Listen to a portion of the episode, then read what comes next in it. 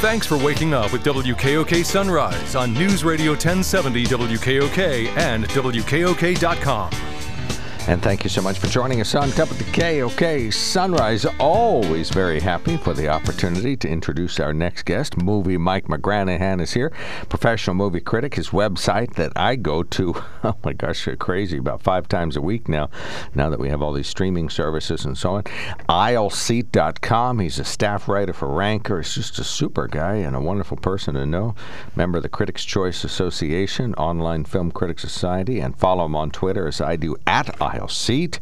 And I could go on and on, but uh, without further ado, good morning, sir. Good morning. How are you? Good, good, good, good. I'm doing just fine. And you? Not bad, not bad. Hanging in there. All right, you're looking good. Movie Mike McGranaghan has got his review of a new film that's out these days called Separation.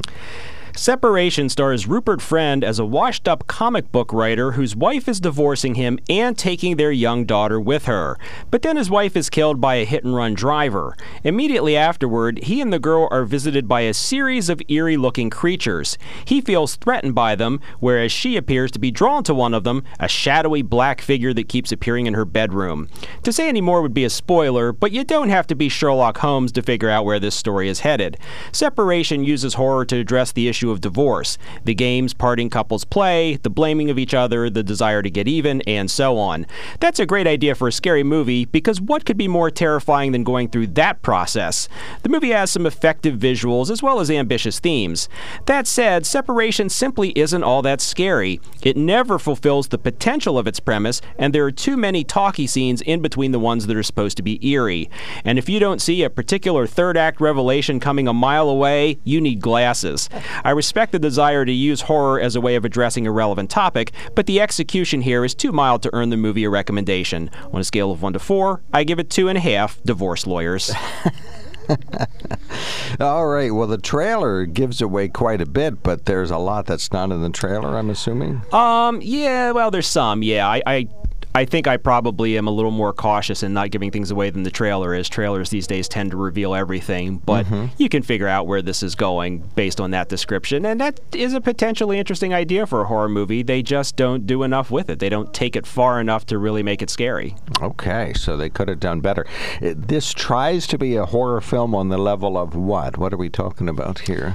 Well, I think it's aiming to be along the lines of something like The Babadook, which was one of the great horror movies of the last decade, you know, where it's a it's a horror movie and it's got things that are supposed to be scary, but at the same time, it's addressing an issue with people and relationships and fractured relationships among family members. So that's what they're going for. They just really don't go far enough. Okay, so they need to pull that together. Are there any comparables? If I enjoyed, uh, you know, let's say The Sixth Sense or something like that, is this on that level or not quite there? Uh, no, I wouldn't put anywhere near Sixth Sense. I mean, it's just kind of one of those middling horror movies. It's not the worst thing in the world. If you stumbled across it on cable one day, you might sit and watch it and say, all right, I blew two hours there. But as far as going to a theater and paying eight or ten bucks to see it, I think you'd probably wish that you had spent that money on a different movie. All right. So separation, a reference to the divorce, that's uh, plainly apparent as you watch the trailer. So we're not revealing anything there. At two point five. Divorce lawyers. divorce lawyers. Okay. How about that? Okay. Super. All right. So that film. Anything else to say about that? Anything superlative, super performances, or anybody really stink? Or? Uh, some of the performances are actually pretty cheesy. The best performance comes from Brian Cox, who plays the father-in-law. He's one of those great character actors. We've all seen him in a million things. You may or may not know his name, but he's one of those people that when you mm-hmm. see him, you think, "Oh, I love that guy." Uh, he's good in this, but uh, some of the other performances really are kind of amateurish. Okay, so we're not going to hear talking about separation for a decade to come or anything along that line. All right, super. 2.5 divorce lawyers for separation, and that's on what today? Uh, that opens in theaters nationwide today. Just theaters. Okay. Uh, you wanted to talk about Without Remorse, which is mm-hmm. another film that's out. That's a Tom Clancy film. Tell mm-hmm. us about that. This is a Paramount film that they were going to release in theaters, but because of COVID, they sold it to Amazon Prime, which is where it debuts today. And Michael B. Jordan stars in this, and he plays a Navy SEAL who is part of this mission, and the CIA lies to him and his team about what the mission really is. And they end up getting in a firefight with a bunch of Russians. And the Russians try to retaliate by coming to America and killing all of the seals. Now they kill Michael. This isn't a spoiler. This is like in the first ten minutes of the It's movie. in the trailer, they, yeah, it's in the trailer. Uh, they kill Michael B. Jordan's wife and leave him for dead. And so when he heals, he goes on a mission to track all of these people down. So it's basically just another one of those "you killed my family member, now I must kill you" kind of movies. Uh, with a Tom Clancy film, you expect much more intrigue and much more suspense, and this is just a basic, dull, repetitive revenge picture. Michael B. Jordan is very good. Some of the other performances are good, but this movie really fell flat for me. So two stars for Tom Clancy's Without Remorse. Well, when I saw the trailer weeks ago, I thought, well, this is just another film, uh, you know, of a slighted um, family macho man that goes Mm-hmm. after people that either injure or kidnap or in any way threaten his family. So Right. It's kind of been done. Okay, so you weren't super impressed with that. Uh, I love the trailer for the Mitchells versus the Machines. Mm-hmm. Uh, it, was I sucked in appropriately there? Yeah, I wanted to make sure we talked about a good movie today, and this is my pick of the week. Here again, this is another movie that was supposed to debut in theaters, but because of COVID, uh, Columbia sold it off to Netflix. It's an animated film from some of the same people who made Spider Man Into the Spider Verse and the Lego movies. And it's about a family, and they're a very kind of dysfunctional family. It's two parents, a teenage girl who's about to go to college, and Well, a it's younger the brother. Griswolds. Kind of, yeah. It's very animation. Griswoldy, yeah. and uh, they're going on a road trip to take this girl to college.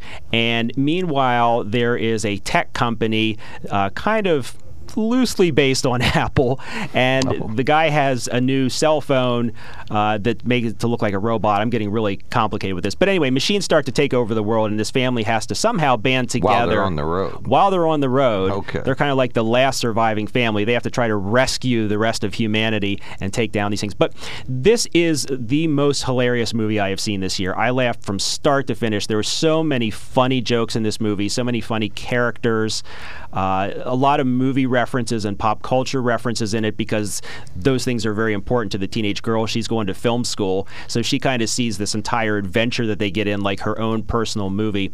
And at the same time that it's so funny, there's a really heartwarming message to this film. And when they get to the end about the father and the daughter who really have not seen eye to eye and how this adventure brings them together. So uh, it's called The Mitchells versus the Machines. It debuts today on Netflix, appropriate for the entire family. And I think everybody is really going to love this movie. It is so, so funny. What is it rated?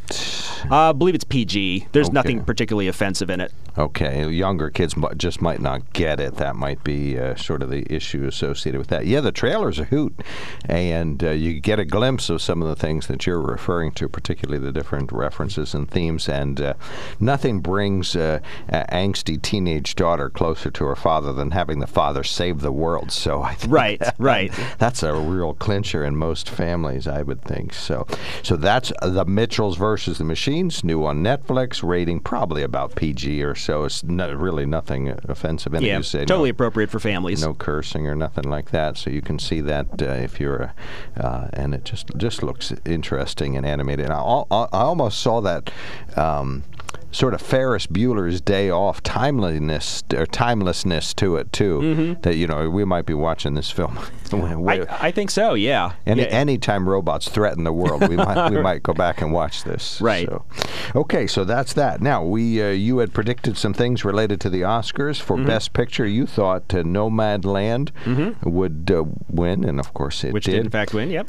uh, let's see, uh, directing, Best Director. Who was your pick, and what? Uh, did- Chloe Zhao for Okay. Nomadland, and she won. She became only the second female director ever to win that award, and the first person of color, the first woman of color to win Best Director at the Oscars. Right, well, Fabulous. Good, good, good, good. And I haven't seen Nomadland yet, even though you told me exactly how to see it and where to see it.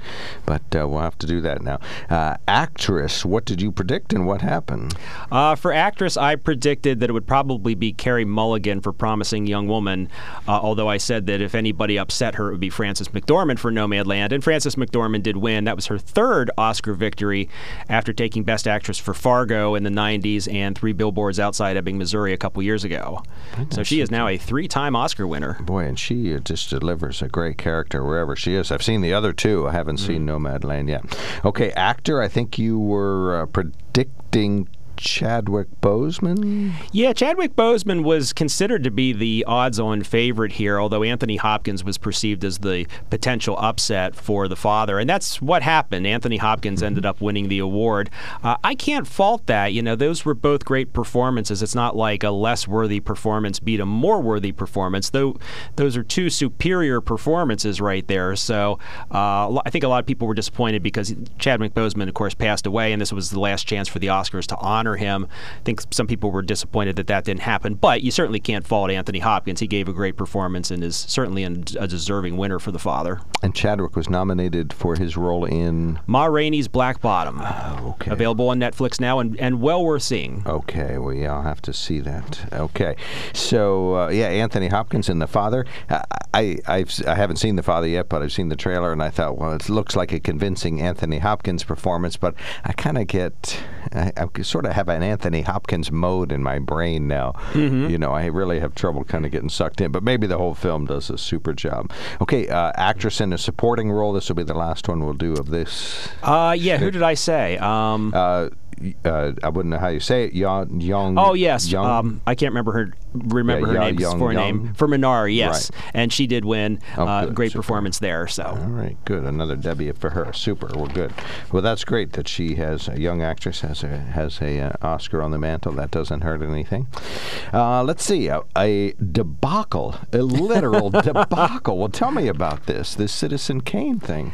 Yeah, yeah. This is kind of silly, but kind of funny. Uh, Citizen Kane for the longest time had a perfect 100% score on Rotten Tomatoes, meaning 100% of the critics who posted a review of Citizen Kane on that website liked it. Well, this week, Rotten Tomatoes unearthed an 80 year old, or not 80 year old review, but an older review of the film uh, that was negative from Chicago. Uh, yeah, it was an 80 year old review. That can't be right. Yeah, it is. Um, that doesn't seem possible that Citizen Kane came out 80 years ago? Well, it was what, 30s? I guess it was, yeah. Boy, man, that's making me feel my age. But anyway, uh, they found a negative review, and they're including older reviews now in their ratings in order to give a broader perspective of how films were received at the time. So now Citizen Kane no longer has 100% on Rotten Tomatoes. The current highest rated film at 100% and based on the number of reviews is Paddington 2. Oh, brother. So, yeah, 1941. That doesn't. That was 80 years ago. Boy, that does not seem possible to me. Well, and it's a timeless film. It, it still is. holds up, you know. Yeah. So okay. So in any event, okay. So now it's down. Citizen Kane is down to 99 percent. Right. Okay. And you know, no movie is ever going to have every single person who sees it enjoy it. And Rotten Tomatoes is just an aggregate. It just takes all of the scores and gives you a simple percentage of how many people liked it. I think some folks put too much emphasis on what that score is. Obviously, Citizen Kane is one of the great films of all time, if not the greatest. So it will okay. remain so. And Paddington 2 is a great film too in a different way, but uh, both well worth seeing. All right, so some good trivia there yeah. for folks. All right. Finally, there's going to be some more Godzilla and Kong movies coming out. Yeah, you know, Warner Brothers uh, launched this series that they call the MonsterVerse, and it was going to be Godzilla and King Kong movies. There was Godzilla, then Kong Skull Island, then Godzilla King of the Monsters, and it was supposed to culminate with Godzilla versus Kong. Well, the first three movies really didn't perform as well as they thought. So Godzilla versus Kong was supposed to be the final film in the series. Well, of course, it's blown up. It's a massive hit, blowing away the other three, and so they have decided that they're going to continue to extend this franchise. And I think it'll probably take a different direction where it'll be more like this, more monster versus monster as opposed to just Godzilla or just King Kong. well, I think we've done Godzilla a hundred times over. We have. You know, in different, just by himself or herself. So, uh, yeah, so we don't uh, don't need more of that. Okay, so we need more Kong versus. All right, so yeah, maybe Kong versus the Mitchells or something like that. Would I be, would see that. Would, would well, you see everything. Yeah, that's so. true. You'll see everything. What are you going to see today? Uh, sometimes you go to the movies on Friday. Anything on the agenda today? Uh, I have a couple movies I'm pre-screening here for the coming week, so I'll be seeing a few films in advance. All right, we'll see you in a week, and we'll talk about another new movie that's out. Movie okay. Mike McGranaghan. Thank you so much, Movie Mike McGranaghan, professional movie critic. His website aisleseat.com at aisleseat on Twitter.